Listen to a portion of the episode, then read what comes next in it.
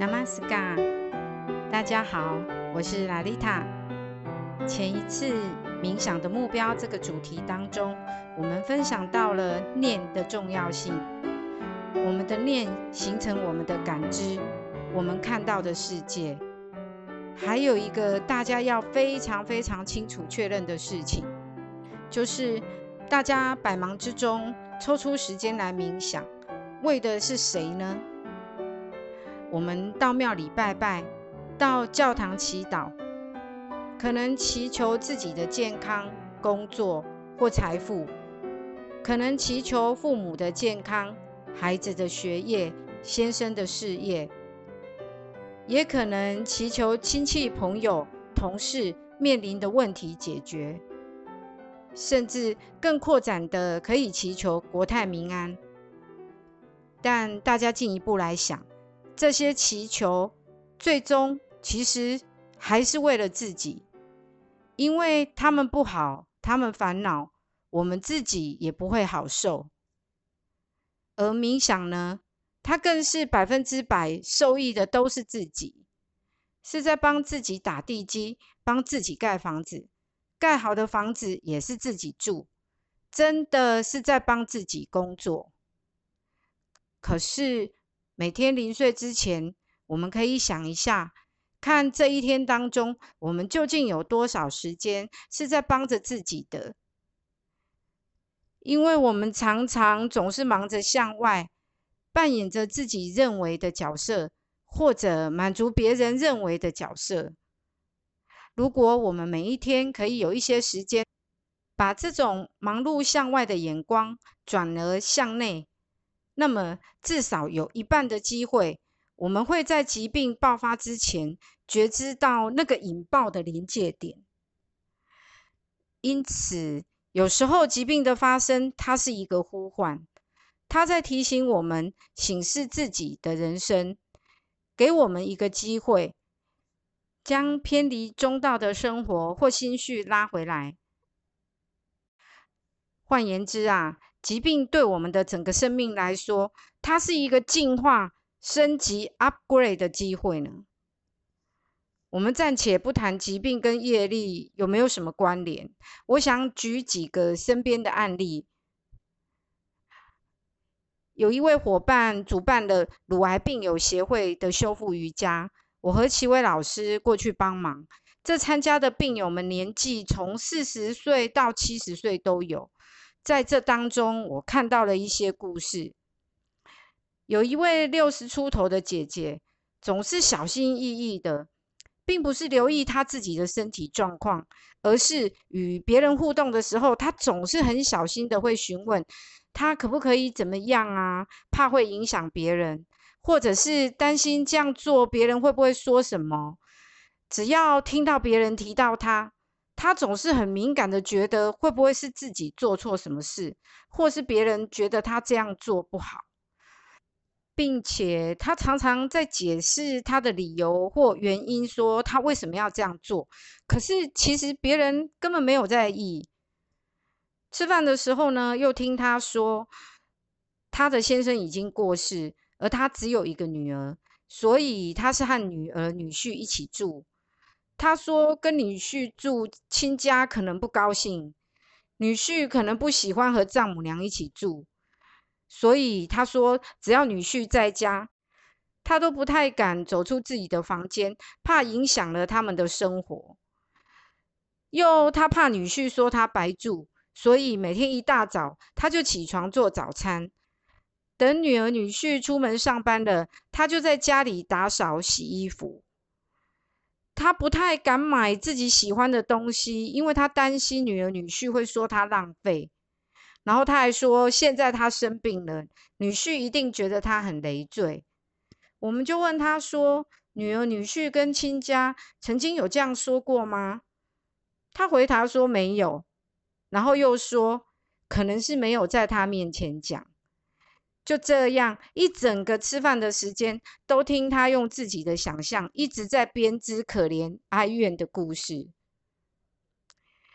另外一位是四十岁的单身女性，她做瑜伽的动作时，嘴巴里总是念念有词，一直抱怨自己很不行，这个不会，那个做不来，还说他都不挑剔，怎么都找不到对象。但是听他在公司做事、跟别人互动的时候，他又都很坚持自己的想法，要依照自己的规则跟标准，常常会质疑别人为什么不怎么做，并且不太能够退让。在家里，他跟父母沟通也不太好，常常闹着要搬出去。还有一位五十多岁已婚、没有小孩的女性，他们夫妻俩都是高薪的白领阶级。两个人平常的生活，除了工作之外，下班和假日就找同个圈子里的人吃饭、喝茶、聊天。而话题呢，也都围绕在单位里面哪位长官是什么背景、脾气或习惯，哪位长官没有什么本事却占了位置，哪位同仁办事不力，只会攀关系，谁跟哪个长官好，谁家经济条件怎么样，谁跟谁又发生过什么的八卦消息。这对夫妻啊，从来没有任何运动的习惯或兴趣。但是因为经济条件好，每天都在外面吃饭，从来没有自己下厨。食衣住行方面的花费也出手非常大方。那生病之后呢？这位女性朋友她怕请假看病会考绩不好，又怕别人说她工作不利，但是她每天都说工作很烦。要她退休呢，她又觉得少了那个高薪很可惜。其实另外一个原因是，离开了那个熟悉的圈圈之后，她不知道要做什么，更别说离开那个圈圈之后，原本圈圈里面的人也不会再找她了。身边还有两个忧郁症的案例，都是男生，一个是家里面很有钱，父母的社会地位也很高。背负着父母的期待，高中时就被送到国外去念书，现在在念大学。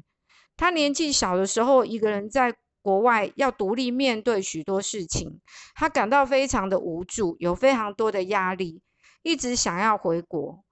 可是家里面的人认为，你这么幸运可以到国外去念书，这是很多人求之不得的，怎么不知道珍惜呢？又说。如果没有把书念完就回来，那以后在别人面前怎么谈？那爸爸妈妈呢？也常常说家里的事业以后只能交给你了，你一定要很努力。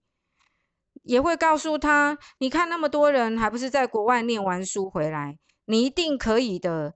只是刚开始不适应，熬过去就好了。就这样，他不敢开口跟他父母说他的实际情况，可是。眼前的生活对他而言真的索然无味，他不知道自己活着的意义是什么，甚至动过念头想要自杀。另一位呢，家里面有两个姐姐，都非常优秀，一个是法官，一个是大学教授，还嫁给了医生。而他是家里面唯一的男孩，所以父母从小就期待他将来长大也可以当医生，因为他们家族里面有很多是医生。可是他完全没有这方面的兴趣，他坚持走自己想要走的路。之后，即使他在自己的工作领域里小有成就，可是仍然得不到父母的肯定。父母还经常会说。因为他没有当医生，让他们在亲戚面前抬不起头。又因为是家里唯一的男孩，他也非常负责任的，即使结婚之后有了自己的小孩，仍然照顾父母，让父母过来一起住。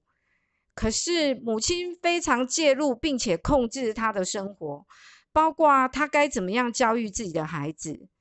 偏偏他的孩子被诊断出是注意力缺陷过动症，学习上有些困难。他的父母呢，就经常责怪他们夫妻不会教小孩，并且呢，母亲跟他的爱人也处不好。去年，他的爱人提出要离婚。在中医的概念里面，认为人之所以生病，有外感六淫、风寒暑湿燥火、内伤七情、喜怒忧思悲恐惊，还有饮食问题、劳逸损伤、外伤以及虫受伤等。而疾病呢，是上述的原因。导致我们的能量系统与功能系统产生了失衡的状态，也就是金木水火土五行以及地水火风空五大元素的失衡状态。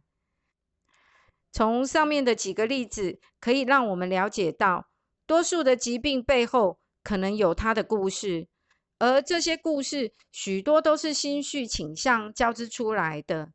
在他们生病之前。故事已经在发生。若要重新找回健康，除了外在的治疗之外，如果没有将故事改写，各位觉得恢复健康的几率会有多少呢？能够完全根治的机会又有多少？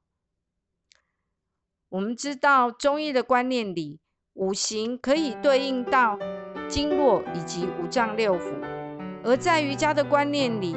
脉轮与地水火风空五大元素相应，脉轮当中也含藏着各种心绪倾向，并且与组织器官、神经腺体以及生命能也都有着对应的关系。如果能做好冥想，可以帮助身心得到极大的疗愈，对于脉轮的清理以及印记的清除也有相当大的作用和效果。未来我们希望可以继续制作这方面的冥想引导给大家，但其实引导词只是个媒介，最关键的还是在各位自己本身。改写剧本的那支笔是在自己的手上。今天我们就先讲到这里，有关疾病的这个主题，我们之后还会继续跟大家分享。祝福大家一切祥和喜悦，Namaskar。